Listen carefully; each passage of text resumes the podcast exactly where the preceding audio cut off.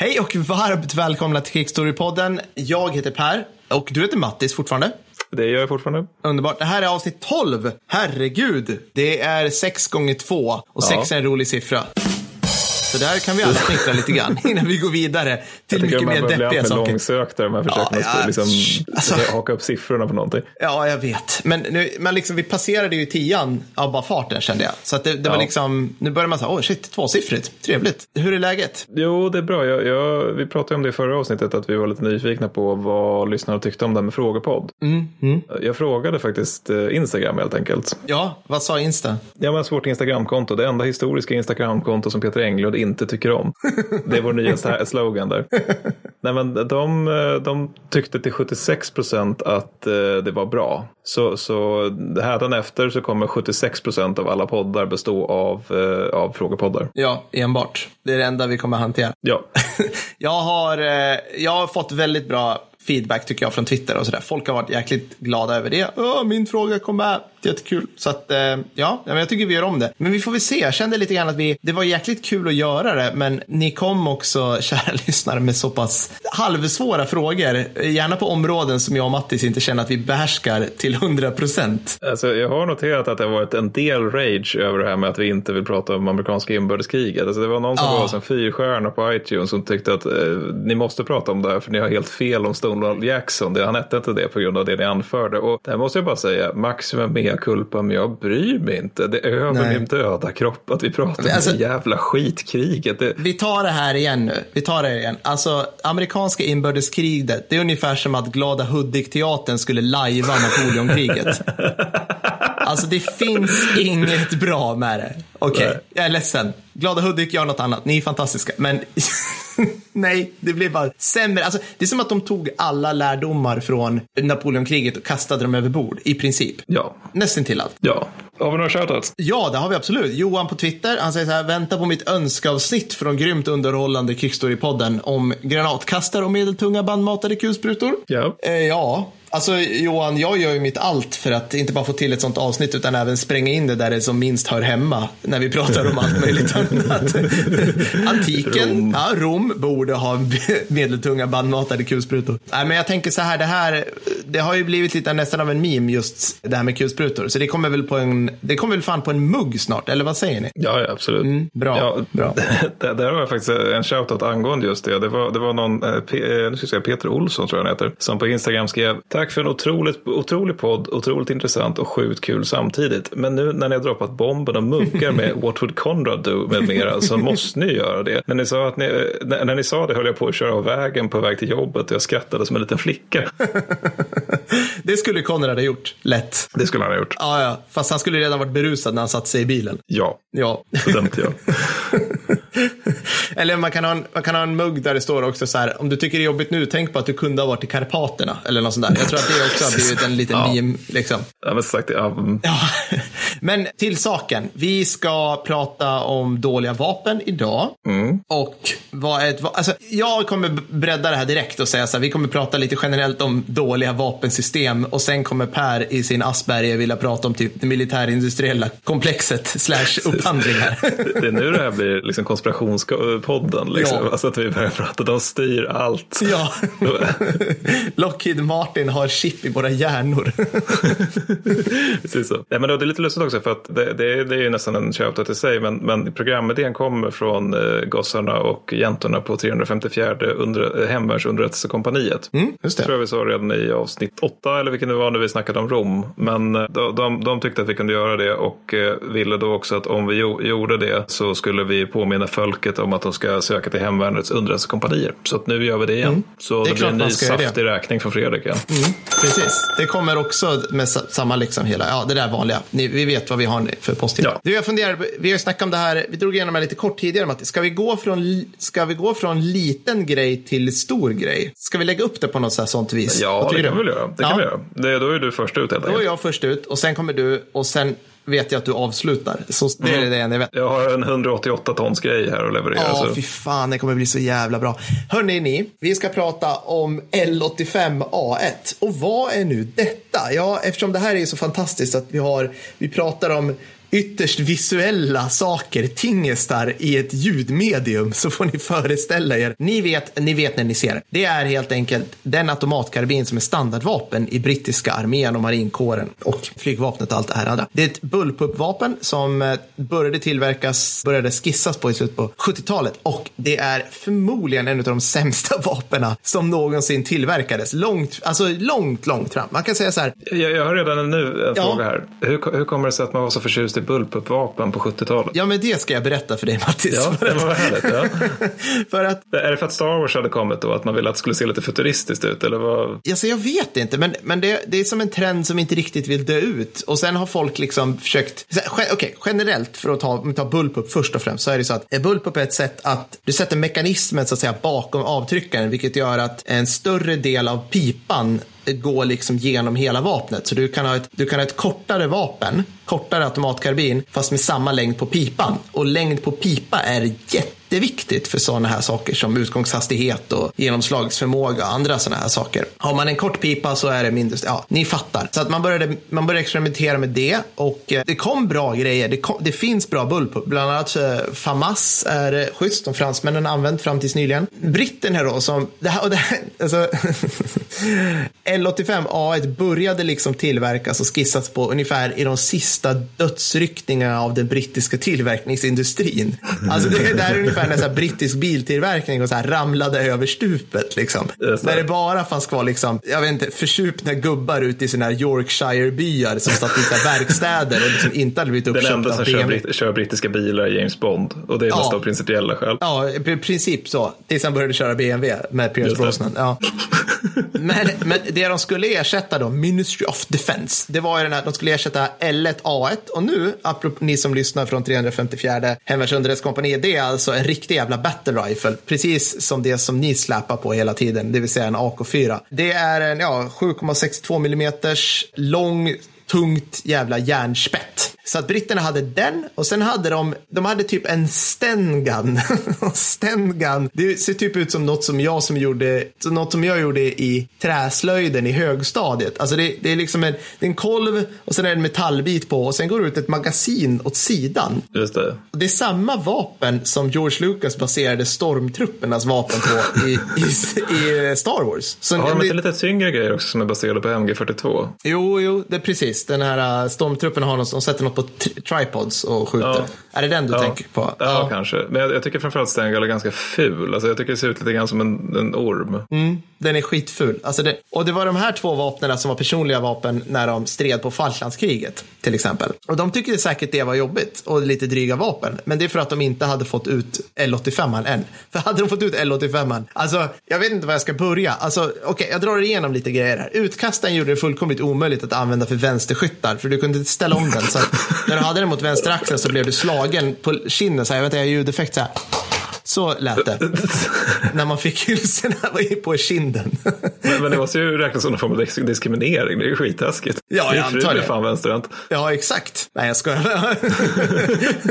Hon hade aldrig fått följa med Paras på Goose Green. Det hade varit kört. Nej, nej så, och skottomställaren satt över magasinet, vilket betyder rätt nära din axel. Så du måste släppa en hel hand och liksom hålla på och knäppa med den. Och den var för övrigt jävligt trög. Magasinspärren satt på insidan. Okej, men då kanske den här smarta individen tänker, men vad spelar det för roll? Det var väl bra att man liksom inte kommer åt den när man, du vet, ålar på marken. Som man tänker sig att soldater gör. Men då fattar inte ni vad soldater... Det, det största delen av tiden soldater gör, det är att springa med alldeles mycket grejer på framsidan av kroppen. Så att alla saker du har på framsidan av kroppen kroppen slår på kroppen, inklusive ditt personliga vapen. Så att det bara pangar på liksom. Vilket gör ju att om den här magasinspärren sitter på insidan så är det otroligt lätt att du trycker ut magasinet. Och sen då, när du ska skjuta de här framstormande sovjetiska horderna till skyttesoldater, I guess, i fulla gapet, så Ut- har du inget magasin. magasin till att Då har börja du inget magasin. Nej, precis. Då har du inget magasin kvar. Ja, handskydd och pistolgrepp av skräpplast, särskilt i kallt klimat, gick sönder. Sen var det en rolig grej också. Den, som alla nya vapen, så, alltså det här är det visste man ju redan på 60-70-talet, så har man ju försökt minska bördan för den enskilda soldaten. Det här känner vi igen någorlunda. Ja, gud det. Eh, Liksom, den ska inte, ska, så att när man tar fram nya vapen så ska ju de helst vara lättare. Liksom. Mm. Men det är väl därför man går till kolfibervapen till exempel snarare än liksom det här liksom stålvapen som man hade under värld, världskriget, stål och trä. Ja, Förutom precis. svenska armén då, där man ju fortsätter med stål. Ja, ja, givetvis. Ja. Man, typ, gärna gjutjärn är inblandat i det och blyklumpar. Det. Nej, men, Du ska men, inte ens tala om estniska armén. de, bär de tycker sina vapen är för lätta, så de svetsar ju fast. Klagar upprepade gånger att de inte får mer gear att konka runt på. så, att, så att den här, men- och det var ju fantastiskt. Då tog man fram helt enkelt den här äh, LS5A1. Och shit, den väger nästan ett och ett halvt kilo mindre än L1A1. Fan vad bra, det här kommer bli toppen. Mm, så kommer någon och bara, ja, fast vi ska ha det här väldigt så här version 1 eh, rödpunktsiktet som väger två kilo och sätta på. Så helt plötsligt väger den här jävla L- L85an lika mycket som det här astunga battle rifle och är topptung. Är det någon som känner igen det här, ni kära AK5 Adam till AK5 Caesar-användare? Ja, det här känner vi igen kan jag säga. Man bara fick ut AK5 Caesar, bara, fan kort den här, den är så jävla snygg, mm, snävig, oh, mycket bra, så bara, den är lika tung.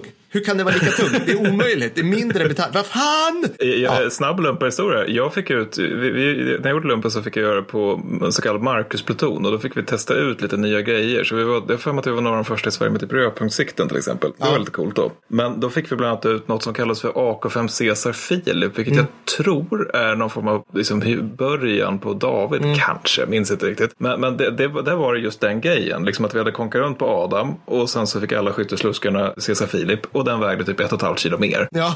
Och det var liksom utan alla jävla tillsatser som man skulle ladda på. Det var liksom laserpek och allt coolt, tactical som man skulle liksom ladda upp det hela med. Ja, exakt så var det. Nej, men precis. Så det blir, det blir inte. Och det här är kanske soldatens lott genom historien. Jag vet inte. Men det här vapnet var särdeles dåligt. Kolleven för nav, lätt efter enkla smällar. Också känner ni igen AK5 Caesar-skyttar. Magasinen var gjorda av den typen av alltså, usel kvalitetsplåt som gjorde att du kunde strypa ammunitionstillförseln om du höll tillräckligt hårt i magasinet.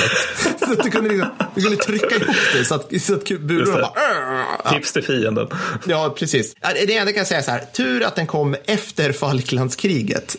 det kan jag. Och att Desert Storm, där den var med, var en sådan, det var en sån ångvält att personliga handeldvapen inte spelar så stor roll. Så att Mattis, vår tes här som vi tar upp i varje avsnitt att din AK är en snuttefilt i, när det gäller att vinna krig. Det stäm, stämmer ju, med, speciellt med Desert Storm. Men så det var alltså Desert Storm som var första skarpa insatsen? Ja, precis. Och då upptäckte de ju att den här är inte bra för allting. Men de upptäckte det ju inte liksom när de typ var tvungna att slåss med bajonett på mot horder från revolutionsgardet. Utan de upptäckte Ja, det när de salongsberusade stod och sköt på kameler vid horisonten liksom i sina gigantiska baser i Kuwait. Det var ju liksom, det var där de kom på, fan vad är den kärva den här. Här Men liksom. men bara fråga, du sa att den inte fixade ky- kyla speciellt bra. Hur Nej. klarade den det här med, med hetta? För det var Sämre, rätt på. sämre. Ja, bra. den tog, bra. fick in sand överallt om jag fattar rätt. Ja. För, för jag för mig att jag läste någonstans att den, den small, det dess plastdelar smalt av myggspray eller någonting. Ja.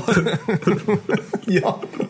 ja, men det, jag det undrar var om det så kan vara dåligt. möjligt, men det- Nej, och det, det här är ju roligt. Så vad gör, vad gör, nu pratar vi att de har varit ute den i så här 15 år, men det tar ju sån tid. Så, så vad gör då brittiska försvarsdepartementet? Jo, de låter tyskarna fixa vapnet åt dem. De, de skrotar inte hela projektet, de låter tyskarna fixa vapnet.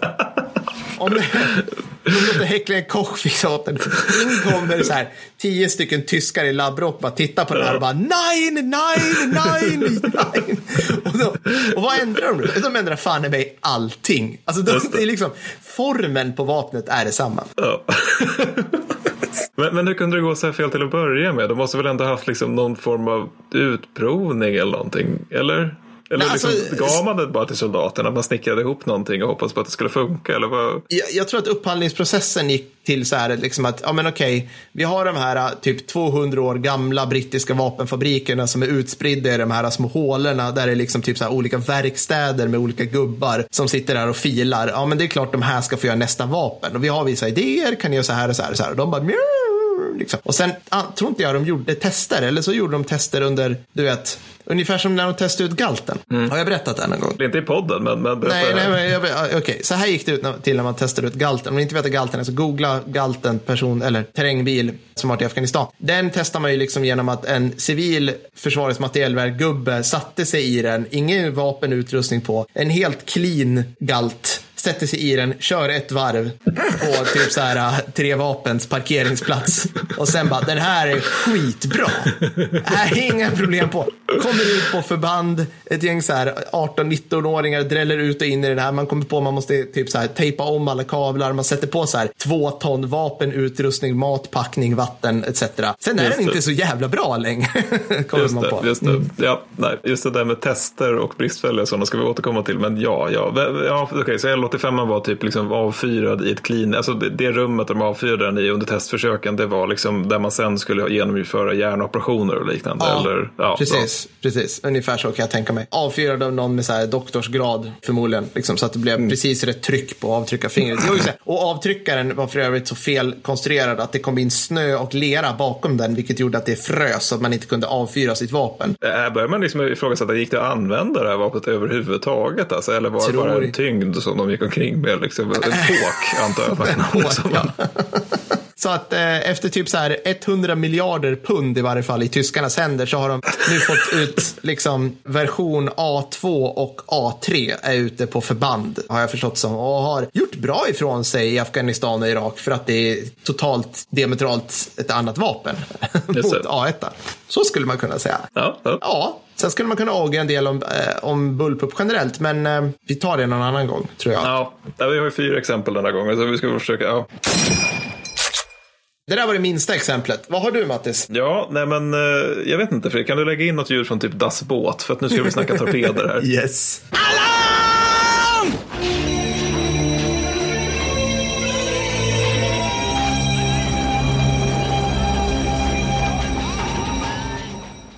Jo, jag ska snacka om, det, av någon slump så blev det så att båda mina exempel är från andra världskriget. Men, men dina är ju å andra sidan moderna så det kanske kompenserar. Först hade jag tänkt att ta Arisaka-geväret.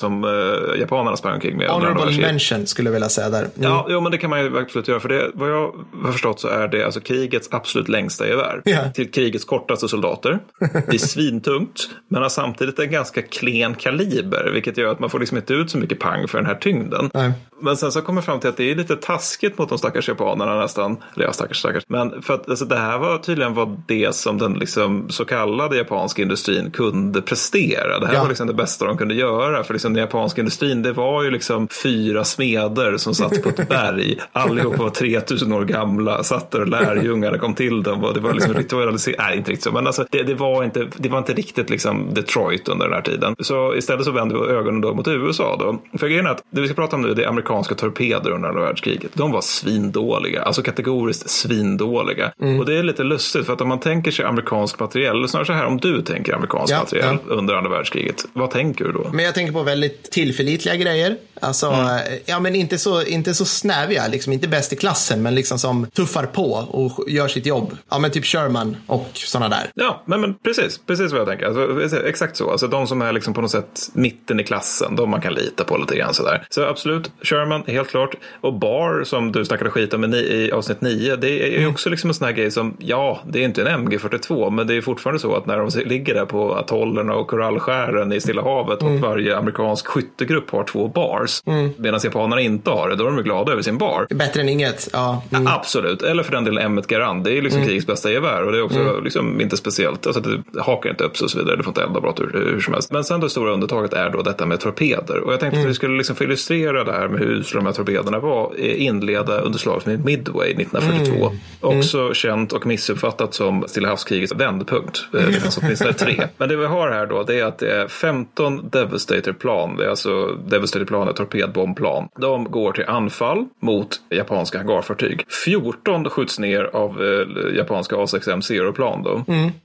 Midway 1942. Också känt och missuppfattat som Stilla havskrigets vändpunkt. Eh, Det fanns åtminstone tre. Men det vi har här då det är att det är 15 Devastator-plan. Det är Devastator-plan är torpedbombplan. De går till anfall mot japanska hangarfartyg. 14 skjuts ner av eh, japanska A6M Zero-plan då. Ja, amerikanerna ger sig inte utan de skickar iväg ytterligare 14. 10 skjuts ner.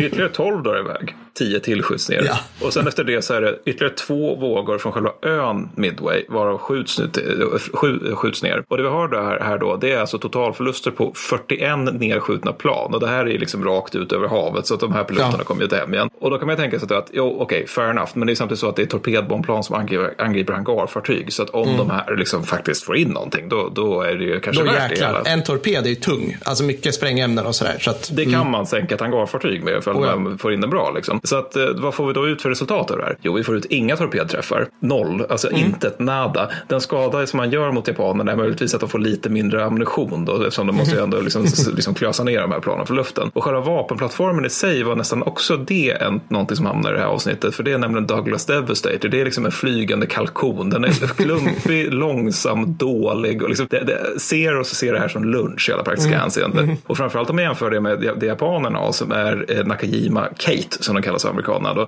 Nakajima Kate sänker tre hangarfartyg under krigets första år. Mm.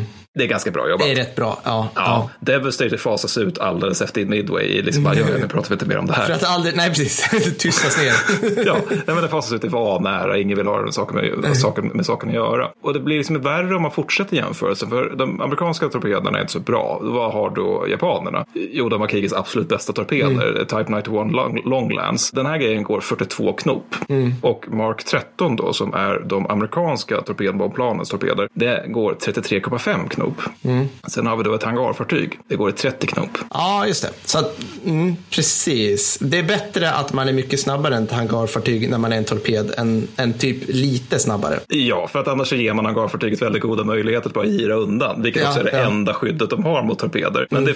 det, så, sånt får man amper tillfälle att göra ifall man råkar ut för en amerikansk Mark 13. Då. Och orsaken till att det är så här, det är i grund och botten att amerikanerna har helt skitit i torpeder under hela mellankrigstiden. De har tyckt att det är fjompigt och fjolligt och töntigt och vill inte ha någonting med att göra. Mm. Medan japanerna däremot, de är tvungna mer eller mindre på grund av de begränsningar som finns i Washingtonavtalet när det gäller liksom antal stora fartyg som de får ha till havs. Att liksom toksatsa på torpeder. För de, mm. de inser att vi behöver, liksom, vi behöver tänder verkligen när, när, vi, mm. när vi väl kommer i krig med USA. För det förutsätter man att man gör. Så efter Midway då, då bestämmer man sig för att ja, fan, det gick inget bra med de här Mark 13-torpederna. Vad ska vi ta oss till? Jo, men vi gör tester. Det är liksom en bra avgränsad miljö där vi kan undersöka liksom hur, hur åker de och sådär. Liksom vi kan ta anteckningar och se viktiga ut. Det här sker vid Goat Island. Och någon typ, jag tyckte det namnet Getön. Bra. Getön sker Bra. det här. Ja, det... Från och med nu i den här podden ska vi alltid så här svensk översätta allt. Tycker jag. precis. Det här låter ju som att det ligger vid Gotland. Som SF-film. Ja, precis. och Getön. ja.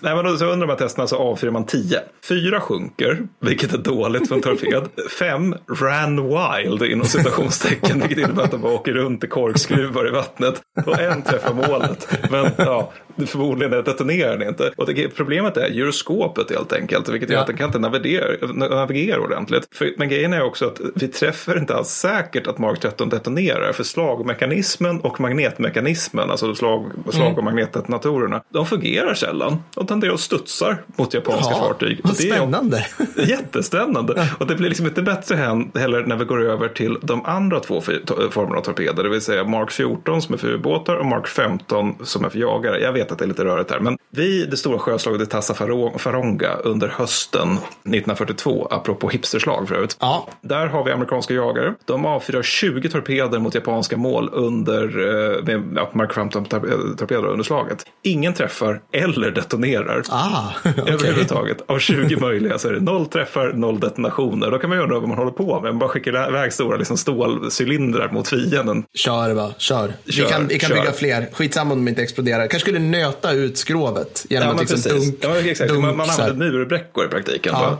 Den, så Mark 14 för ubåtar är inte så mycket bättre de heller. Det var en ubåt vid Midway som avfyrade sin, sin, en torped mot, mot japanska fartyg. Det som hände där det var att ubåten då enligt utsago, eller fel, eh, ubåtstorpeden enligt utsago dundrade in i fart, japanska fartyget exploderade absolut inte, men däremot agerade livboj åt japanska sjömän som låg i vattnet och eh, försökte simma för sina liv. Och det mm. tror jag är enda gången det här har hänt i mänsklighetens historia, men det hände i varje fall tydligen. Grejen är nu alla de här, Mark 14, Mark 13, Mark 15, de utvecklas av samma bolag, det så kallade Newport Torpedo Station. Mm. Och de, de här är jättehärliga, de är underbara, verkligen kriminella as. För de gör aldrig skarpa tester av sina magnetdetonatorer innan kriget. Vilket innebär att man vet inte hur de fungerar. Ja, men de var så här baserade på typ så här, jag tror det är tyska sjöminors magnetgrejer som från första världskriget. Så bara, ja, men det här borde väl funka, varför testa? och, sen in, och de där delas ut på förband först efter Pearl Harbor. Ja. Och det omöjliggör ju för flottorna att testa de här grejerna. Mm. Så att resultatet är att de antingen detonerar för tidigt eller inte alls. Och sen själva torpederna i sig går dessutom för djupt eftersom man utför alla tester i den mån man testar. Alltså man testar ju då men utan detonatorerna. Så utför man tester med övningsspetsar som är lättare än skarpa. Ah, classic. Ah. Ja, mm. så då går de för djupt och det är också dåligt för då kan man ju alltså åka under ett fartyg som man vill döda och det är inte heller bra. Eh, sen så är ju en sak då att man inte märker de här problemen, problemen under själv, liksom sjöslag för det är ju rätt hektiskt liksom. Det händer en massa saker, det exploderar grejer, saker brinner och sånt där. Men det är lite värre att man, alltså det är värre att man när man sänker, ska försöka sänka egna skepp som blir skadade mm. och som man inte vill falla, falla i fiendens händer inte noterar eller inte bryr sig om att torpeder träffar men inte smäller. Alltså det finns så incidenter där man säger åt någon jagare, du där, sänk den där kryssaren så att japanerna inte får den de använder torpeder. Ingenting händer, man får kalla in en annan kryssare för att använda eldrör för att sänka mm. skiten och sen rycker alla på axeln och går vidare som att ingenting har hänt. Mm. Men ändå så är det ju så att jagare och ubåtschefer efter ett tag börjar notera liksom att ja, det här funkar så då stänger de av magnetdetonatorerna då. Mm. För att låta liksom anslagsdetonatorerna göra jobbet istället. Och det här fungerar ofta inte alls. Återigen då så är det så att torpederna, ja, de går inte. För, det förekommer, och det här är nästan min favorit här, det, för, det förekommer att torpederna åker framåt och så gör de en perfekt loop tillbaks till avsändaren. och där kan man också fråga sig vad man håller på med. Eh, och dessutom gör ju Newport, Newport då, de här fina torpedbolaget, de gör bara en och en halv per, eh, torped per dag mellan 1937 och 1941. Och det här trots att de har en arbetsstyrka på 3000 man. Så de är liksom inte bara dåliga, de är lata också.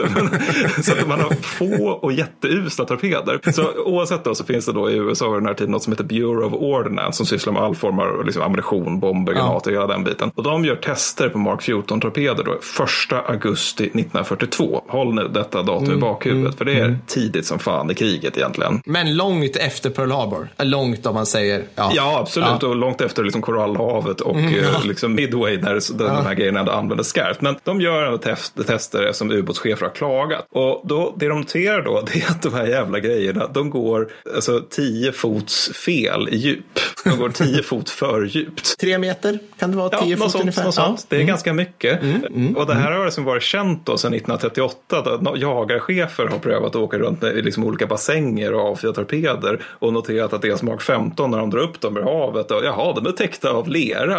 Äh, det gör nog inget. Mm. Så byrån då, de gör det enda rimliga, det vill mm, säga mm. De gör en cover-up under ja, krigstid. Givetvis, såklart. Ja, yes, där de hänvisar till ubåtsbesättningens bottenlösa inkompetens. Och Newport då, de kom, dyker upp som gubben i lådan och hävdar att deras produkter är utmärkta, handtillverkade, jättefina och hänvisar bara till sjömännens dårskap. Liksom, ja. Att det finns inget problem med det här. Så sen, alltså, och det här är rätt sjukt egentligen. Så, så låter man Väldigt amerikan... lite support our troops tycker jag. Ja, men också just liksom... själva tanken liksom att nu ska bara vara jagare, ubåtar och torpedbombplan. De ska bara få åka runt med defekta produkter mm, mm. som de, liksom, deras liv faktiskt är beroende av att de ska fungera. Så 24 juli 1943 så händer ändå någonting som leder till någon form av förändring och det är att en ubåtsbesättning har fått i order att de ska sänka ett amerikanskt fartyg som det är någon oljetanker som har börjat brinna, det får inte hamna i japanernas händer och så vidare. Så de avfyrar åtta torpeder mot det här fartyget. Så sitter de där nere i vattnet och lyssnar och så hör de klang, klang, klang klang medan torpederna träffar åtta gånger i rad och ingen detonation. Och då blir de så sura att de, går, de, liksom går, de, de, de bestämmer sig då liksom att man måste göra någonting åt saken. Och de börjar testa lite, dels lokalt liksom och kommer fram till att de här, man kan få dem att detonera ifall man lyckas få in en snedträff med torpeden. Men det är ju ganska svårt. Så det man framförallt gör är att man går till en kille som heter Admiral Lockwood och, och klagar. Och han gör då, vilket också är rätt roligt, han bygger ett torn i trä som han ställer upp. Och från det här tornet så står gubbfan då och liksom släpper ner, det är nog inte han som gör det personligen, men han står där och släpper ner torpeder i marken för att se om de detonerar. De flesta funkar ju inte överhuvudtaget, men han lyckas mer eller mindre personligen fixa detonatorerna då i de här grejerna, vilket Bureau of Ordnance ser som typ landsförräderi för att de är påkomna nu. Och de, de väntar tills 44 innan de orkar göra tester av de här nya fungerande detonatorerna, vilket ergo innebär att det är först 45 och vid det laget är kriget jävligt slut i Stilla havet mm. rent materiellt kan jag säga, som amerikanerna har tillförlitligt tillförlitliga torpeder och de här är fortfarande mer primitiva än japanernas. Så fantastiskt. Ja. Ja. ja, men det är underbart.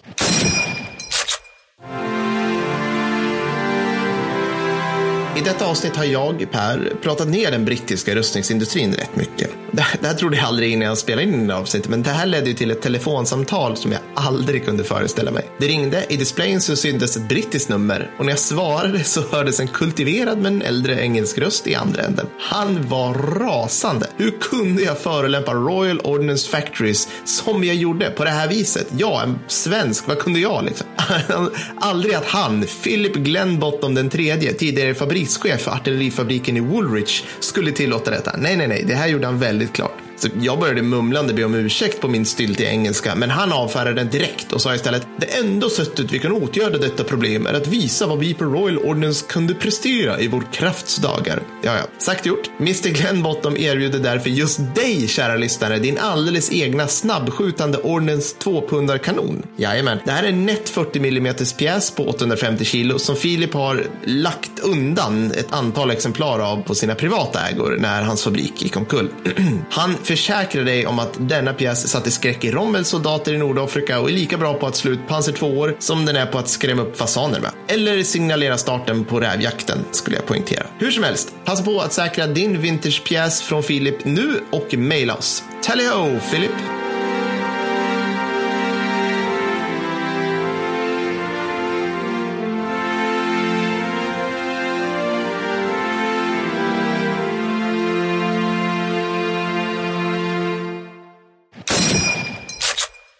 Och vi håller oss kvar i det stora landet i väster. Fredrik, kan jag få en härlig trudelutt av amerikansk pansaranfall?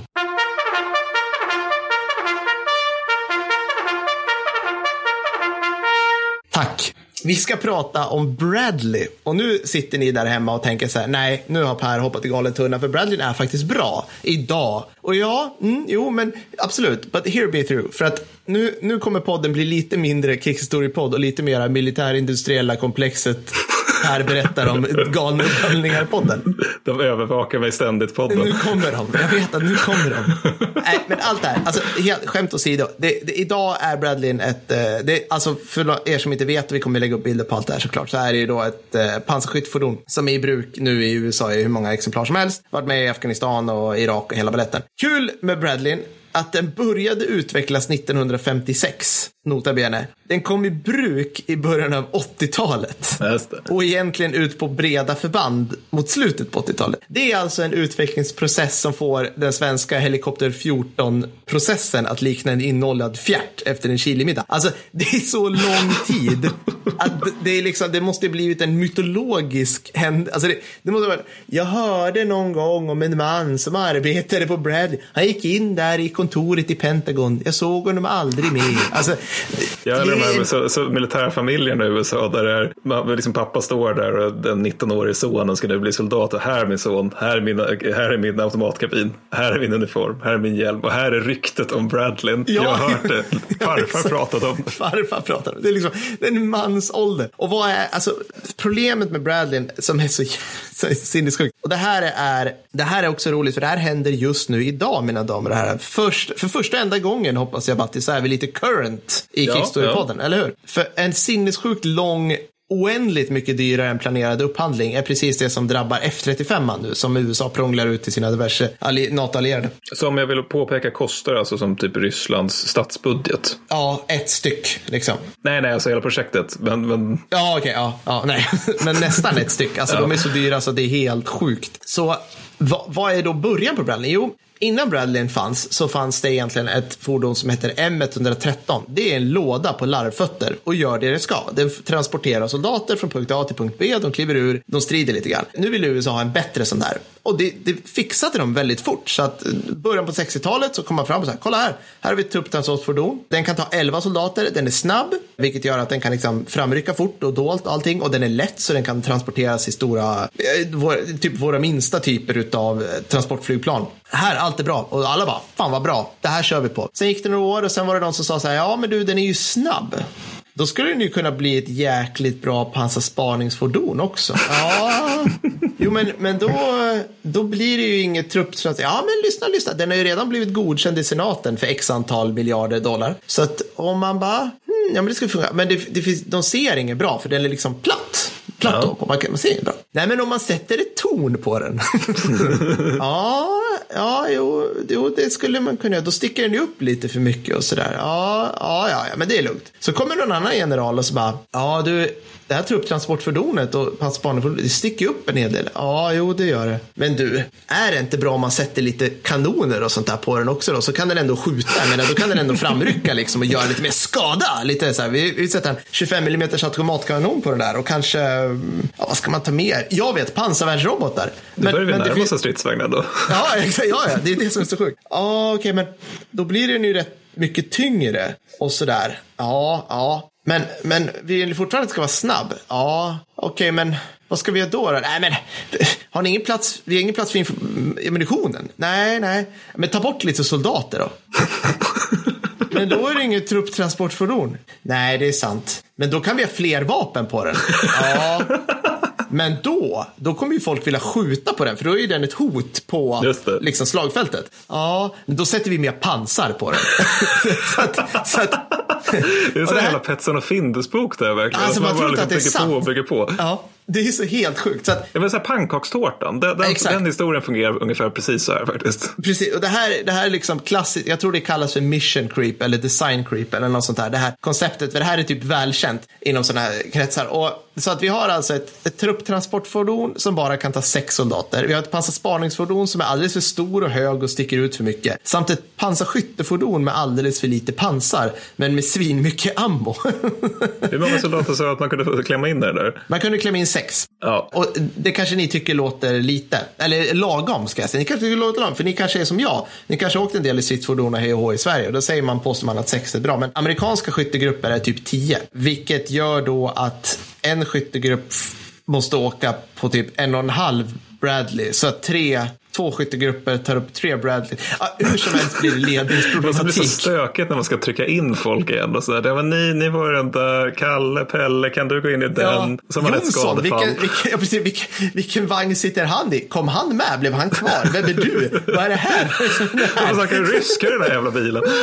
Ja, men liksom, det är hopplöst. Och sen ska vi säga också så här att den här storleken på skyttegrupper, det här är en pet peeve hos mig, men jag vill bara ta det också. Sex, en, sex man är en dålig storlek på en skyttegrupp. För att, som vi alla vet, du vet det Mattis, jag vet det.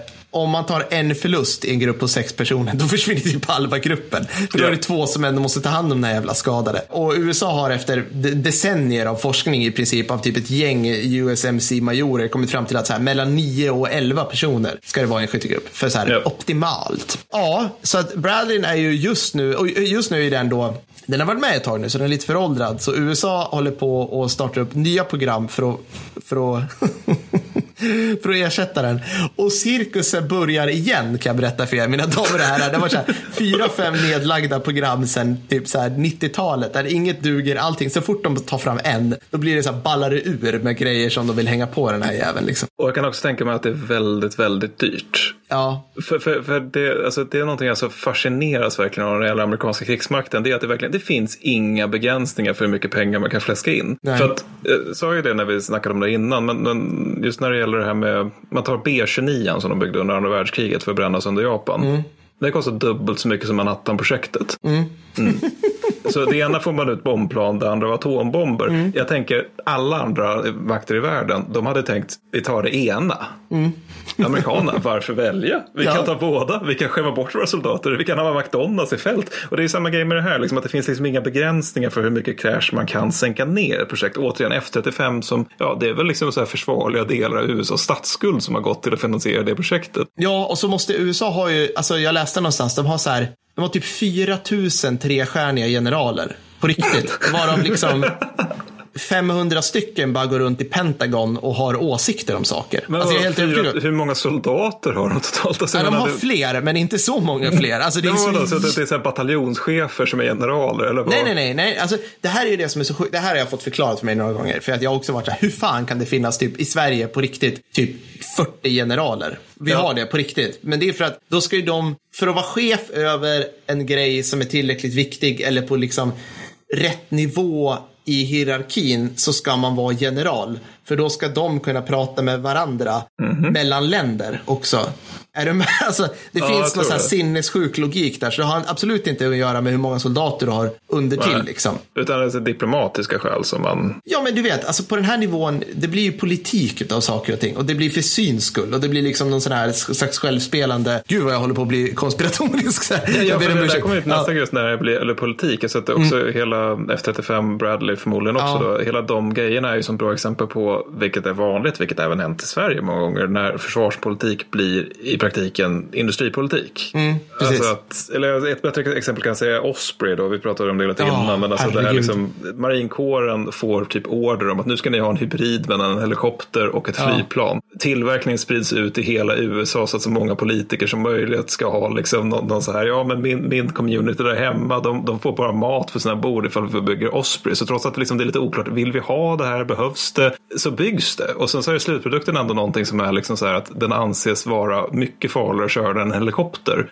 Och vad är helikopter Per? De är dödsfällor. Ja. De är fucking dödsfällor. Och det här vet vi, ni som, ja, vi pratade om det i förra avsnittet också, om Titan 2-missiler som exploderar till höger och vänster. De byggdes också i så här 100 delstater, ja, men liksom i alla. Ja. Liksom. Så att de måste ju liksom, ja men då kan ju representanten slåss för att så här, Bumville, Alabama tillverkar vänster styrfena liksom, på Titan 2-missilerna. Det är- B-52 är extremt mycket så. Så att, ja, och det, det här, vi lägger upp bilder på alla de här sakerna som vi pratar om. Och jag måste bara säga det, jag har stulit i princip alltihopa ifrån Pentagon Wars som finns på YouTube, hela filmen. Vilket är en fantastiskt rolig film. Ingen har typ sett den. Och det är så jävla bra, för det är han huvudrollsinnehavaren i Karar i trikåer spelar, spelar protagonisten. Och han som spelar Frasier, Kelsey Grammer, spelar antagonisten. Är det Ja. tvärtom nu? Ja, nej, precis. Skurken. Nej, du- du är ja. Väldigt roligt. Karar i trikåer kan ni också titta på. Okej, off topic.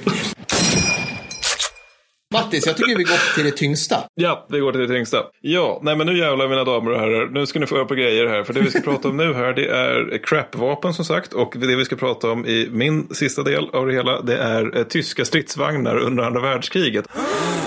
Så Yes. Där hör man liksom en kollektiv lyssnarskara som tappar monocken.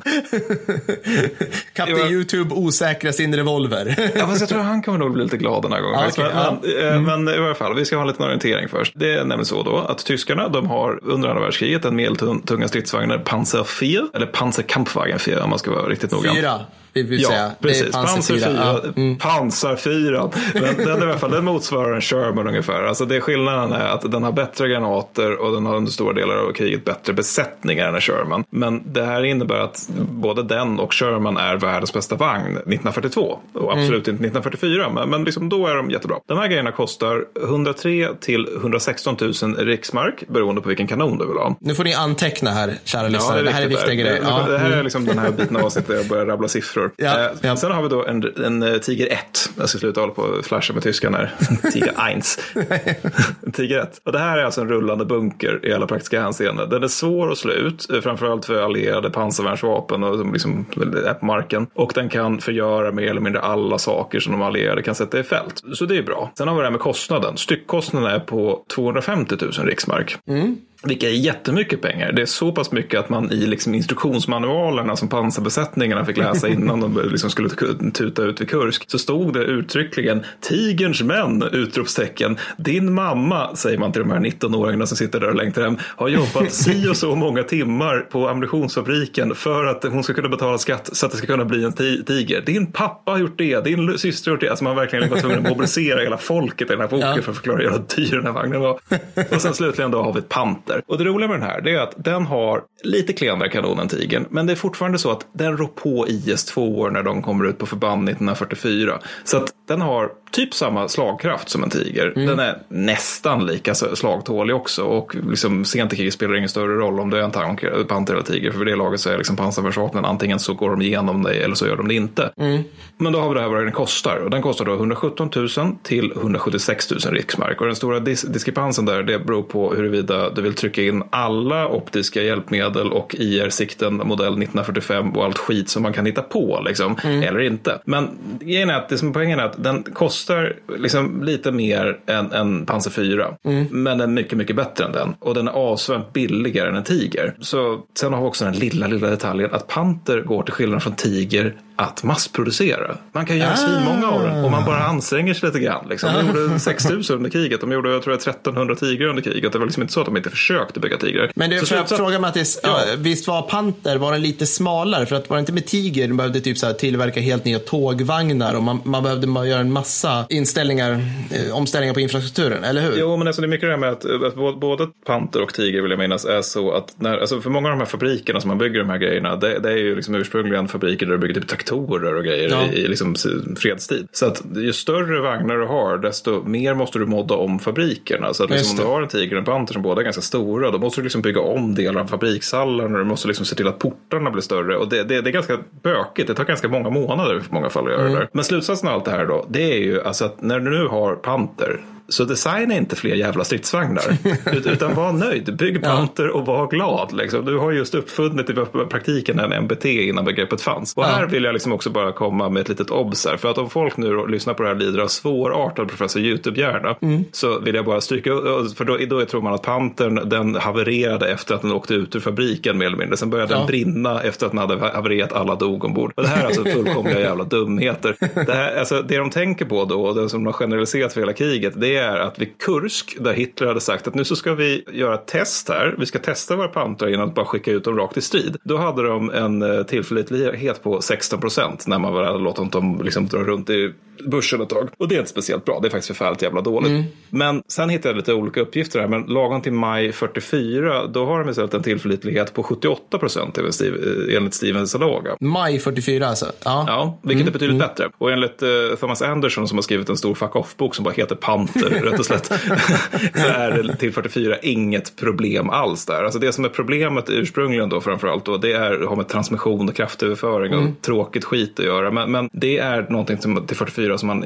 i stort har löst i grund och botten. Och sen finns det tyska rapporter från hösten 44 som menar på att ja, vi förlorade ungefär 15 procent av våra stridsvagnar, vilket ju förstås inkluderar pansar, på grund av mekaniska problem. Men då kan vi ju då jämföra det här med att M4 Sherman, vilket är? Ja, en tillförlitlig amerikansk vagn som anses som krigets bästa, typ så här, ja, byggd för att klara allt. Ja, ja men den är byggd för att vara tillförlitlig. Den har 13-procentiga förluster på grund av mekaniska haverier. Alltså, så jag känner mig sviken. Vad, vad falskt. Ja, så, eh, så men, åh, skitsamma, vad gör nu tyskarna här istället för att satsa på Panther? Jo, de sänker ner resurser i att bygga nya och allt mer groteska ja, stridsvagnstyper. Ja. och här är kanske återigen lite passus men kanske någon tänker på Ferdinand slash elefant. Men, men och det här är återigen liksom YouTube som spökar här. Men, men det är det inte, för de byggde man 91 av. Och det var mm. utifrån mm. liksom några tigerchassin som man mest hade liggandes efter den stora och helt vansinniga egentligen tävlingen som Porsche och Henschel fick göra om vem som kunde göra finast tigertorn. Då. Men då hade man lite chassis över. Det var inte jättesvårt att liksom spika på några 88 på det och låta dem rulla ut. Men det var liksom en engångsgrej mer eller mindre. Och därtill så claimar så kallade Schweres Panzerjäger Abteilung 653 320 totalförstörda stridsvagnar vid Kursk. Det prisar 13 egna förluster. Och det är liksom ganska bra return of investment återigen med tanke på att det här inte var så svårt. Och de hade en 3 kilometer lång verkanseld. Mm.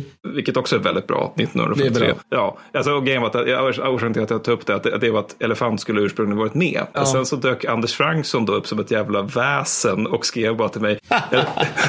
356 pansarjägarregementet hade 42 vagnar kvar den 29 november 1943 och regementet hade förstört sedan 5 juli 654 stridsvagnar och 610 kanoner slash PV-kanoner. Regementet hade 89 vagnar från början. Så att, okay. 600! Det är så jäkla många fientliga stridsvagnar. Jätte, jättemånga. Då är det deras uppskattningar så det, man får ju dra ner det med kanske, men säg att det är 400, det är fortfarande jättemånga ja. vagnar. Det är liksom så att de förlorar 10 för varje vi förlorar. Så jag tycker ändå Ferdinand är ganska bra return of investment. Mm. Utan det som är värre här, det är Tiger 2 alias mm. Königstiger och Maus. Och det vi har här i Tiger 2 det är någonting som i alla praktiska hänseenden är oförstörbart. Jag har lagt upp bilder på Instagram där man ser ett White Eisenhower som är ute och går vid en eh, Tiger 2. Det som har hänt med den det är att allierat bombflyg har bara hällt matta efter matta efter matta med bomber över den. Mm. Det här har alltså inte förstört den här vagnen utan det har bara vält den på sidan.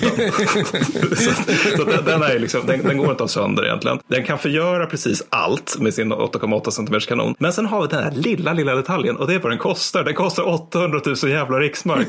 Det är fyra till fem gånger mer än en panter och man bygger liksom 492 av den under hela kriget. Det innebär att den strategiskt sett inte existerar. Det finns inga kungstigrar. De, de, de, alltså, inte på strategisk nivå. Det, det, finns alltså för De fick typ så här, fick Hitler, han fick så här, sälja av Bayern och köpa två stycken kungstigrar. Alltså han fick liksom så här... Till Coca-Cola, så Bayern har liksom, det är rödvitt Ja, exakt. ja, ungefär så. Det var ungefär det man gjorde. det är också, sen kan det tilläggas då att de finns inte strategiskt, men i det ögonblick som du är liksom den här personen som är del av det stridstekniska och ser liksom en kungstiger, då är det jätte, jättetråkigt. Men så det är kungstigen, sen har vi då Maus. Och om kungstigen är grotesk så är Maus, det, det är liksom en rullande fästning. Mm. Det är liksom, de lyckas aldrig få ur sig speciellt många av den här, men beväpningen var alltså en 12,8 centimeters kanon plus en koaxi koaxialmonterad 2,5 centimeters kanon. Och för den som inte förstår det här så är det alltså i vanliga fall så har man kulsprutor som man monterar bredvid kanonen. Ja. ja de tyckte att vi tar liksom, vi tar Shermans kanon ja. Och så sätter vi den bredvid vår liksom penisförlängare som vi har på tornet här. Och kostnaden vet vi ju inte för de lyckas ju aldrig massproducera den här utan de byggde två totalis varav en hade ett torn så så bra mm. gick det med det. Och då kommer vi till det här med att det här var den största. Den fanstyget vägde 188 ton. Det är jättemånga ton. Men man kan ju säga, var det ingen som stannade upp och bara så här, hörni, hörni, vi, vi lever på 40-talet. Alltså så här, 90 procent av vägarna i Europa är liksom kostigar. Alltså så här, var det ingen som bara så här, det, det kommer, den, kommer ä, den kommer inte komma någonstans, det, finns inte en bro liksom öster om Paris den kan ta sig över. Liksom. Alltså det kan överhuvudtaget inte ta sig över broar. Nej, alls liksom. Nej, men alltså, det är 40-tal, de bästa vägarna i praktiken fortfarande romerska. Eller, ja, ja, men, precis. Det har maxhastighet på 20, 20 kilometer i timmen, vilket är svinlångsamt. Det är liksom ja. innebär att Usain Bolt springer ifrån den här, bekvämt dessutom. Man på en god cykel gör detsamma. Ja. Och här kommer det som är problemet med det, det som gör de här vagnarna till riktiga crapvapen. Det är att M4 T34 och Panther, det är bra exempel på vagnar som är byggda som en del av ett större system. Så man bygger dem och inser att det finns liksom pansarskyttesoldater, det finns flygplan, det finns allt möjligt gött som vi har omkring mm. det här. Det är en samverkan med det. Medan Maus och Tiger 2, de bygger man liksom som egna enheter. Man får liksom mm. lätt intrycket av att tanken är inte att de är del av system utan tanken är att nu är det här en riddare som sitter på sin ädla pansarspringare och ska liksom avgöra kriget själv i olika kamper och envigar. och sen har vi nästa lilla grej då, det är att Tiger 2 produceras 43 till 45, Maus ännu senare. För, det produceras som sagt inte men 43 och framåt har tyskarna brist på drivmedel. Alltså redan ja. 43, då är det någonting som är så här att nu, nu måste vi börja plundra barr i skogarna så att vi kan göra typ så här ekobränsle till våra jävla monsterstridsvagnar. Och sen kommer 44, då bombas Laginaverken så då är det inget syntetiskt bränsle. Hoppsan, där kom Sovjet och tog Rumänien. Skit också på hösten för då försvinner även det liksom naturliga bränslet. Så vad är det med Maus och Tiger? Ja, båda är ju otroligt bränslekrävande. Alltså i Maus fall så är det alltså att en motor ska dra 132 stycken Toyota Auris framåt. det, och det kräver ju rätt mycket soppa då. Och sen så ja. nästa grej det är att från 44 framåt så har tyskarna brist på legeringar vilket gör att det, det stål som de gör pansarplåtar av det blir bräckligt. Och både Tiger och 2 och, och Maus kräver enorma mängder stål. Så de kräver saker som tyskarna inte har. Och därtill då förstås separata produktions och logistikkedjor för två stridsvagnar som strategiskt sett inte existerar. Och ja, bara en sån här liten jävla detalj. Vilken vagn var det som tog Frankrike? Ja, ja ja, det var då fan inte Tiger 2 utan Nej. 500, eller jag tror en femtedel av de vagnar som tog Frankrike var Panzer 1. Det är en lådbil som man har satt sängar omkring och den står emot lättare vindar och hårdare ord. Det är liksom ja. det. Så, så det, liksom, det handlar inte nödvändigtvis bara om det här med liksom vad, vad, man har för vagn utan det är bra också om de som är i den kan hantera den när man har en bra mm. taktisk doktrin och så vidare. Så att då liksom bestämmas för att lagom till att vi inte har några pansarbesättningar kvar då kommer med Maus och så kan vi ha liksom där, typ där folkstormen får väl använda den eller någonting. Mm. Så ja, varför bara inte bygga fler pantrar? Ja, men och, och sen liksom efter, efter Frankrike så vad invaderade de Sovjetunionen med i början? Jo, de invaderade med erövrade tjeckiska och franska vagnar, vilket fick Panzer 1 att framstå som typ en Abrams idag mot en lådbil. Liksom. Ja, ungefär alltså, Och de, det gick svinbra. Ja, och de hade ju T34 då som var alldeles utmärkta vagnar. Det... Så att, nej, jag fattar. De skulle ha tillverkat en stridsvagn som gick på typ så här pannben och fanatism 1944. då hade det gått svinbra. Då hade de haft hur mycket resurser som helst. Det droppar ner från en Hitlerjugendpojkes Ja. panna. Det, liksom, destillerar det till någon form av Ja. drivmedel. Ja, hur? Men man kan väl säga, apropå tunga, tunga tyska stridsvagnar, så eh, spela upp en grej som jag tror, för nu, folk kommer säkert hålla med dig lite grann och säga typ så här, ja Mattis, du är så jävla rätt, alltså alla de där tunga stridsvagnarna var ju bara skit. Men då ska man också säga att Tiger 1 uppfyllde ett, alltså den var ett system i system. Den organiserades i tunga pansarbataljoner och var som någon form av genombrottsfordon, men det, det var inte tanken att liksom alla stridsvagnar skulle bli det, utan de här gavs till liksom eliten utav pansarstyrkorna. Så att det, det fanns ett, liksom, det är inte totalt slöseri med resurser när man Nej, sen gjorde också att skicken den började ju designas typ så här 37 tror jag det. Så det, det är ju liksom innan man har någon erfarenhet av kriget överhuvudtaget. Ja. Så att liksom man, designar någonting efter ungefär hur man tror att det ska bli och då har man en doktrin som tänker termer pansarkilar och då är det, liksom, det låter ju rimligt att ha en spjutspets på den och det blir ju Mm. 1. Precis. Coolt. Jag tror vi är nöjda så. Har vi något mer? Vi funderar på, vi hade inga honorable mentions mer. Jag älskar ju ditt äh, japanska gevär. Och det är ju fantastiskt. Alltså, jag tycker det är så kul med vissa länder som är så dåliga på vissa saker och så bra på andra. Återigen så vill jag ju bara ge japanerna att de kom fram till knägranatkastaren. Som är Ja. genialiskt bra. Någon dag så ska vi återvända till det med Stilla havet tycker jag. ja, oh ja. Alltid, alla gånger. Men eh, inte nästa avsnitt. Inte nästa avsnitt. Nej, vad ska vi återvända till? Vad ska vi gå till då, Mattis? Ja, alltså det här är inte en person som har frågat efter, utan det här har typ varit så här, bara torndönsläte från alla sociala mediekonton. Och det var Mm. kan ni någon gång prata om det jävla vinterkriget? Ja, och ja, nästa gång så Ja. ska vi köra vinterkriget. Det blir slaget vid Kolla 1939 till 1940. Vilket är, det är, ja, det är helt galet. Det är Termopyle i snön. Alltså det, Ja. det, ni, ni, det, ja, ni har inte hört om något liknande först när jag har hört om det kan jag säga. Det är allt ni önskar ni visste om. Jag, jag, och vi kommer ju bara, eh, alltså det här är våra, våra bröder i den östra rikshalvan, så vi kommer ju säkert ta upp massa saker som våra Tourettes-hjärnor får för sig att ta upp under tiden också. Ja, men som, som vanligt. Så att, eh, Ja. ja. Det blir väl lite grann som eh, Kana Stalingrad-snitten antar jag. Vi beskriver ett slag. förmodligen. Jag kommer ju, jag kommer ju, jag, jag kommer inte stänga av micken innan jag får nära, nämna fjärrstridspatruller och sådana där saker liksom. Det vill jag ha sagt. Yes. Skitbra. Nu är vi nöjda. Tack så mycket för att ni lyssnade och eh, Mattis och Fredrik, vi hörs snart igen. Japp, ha det hej då.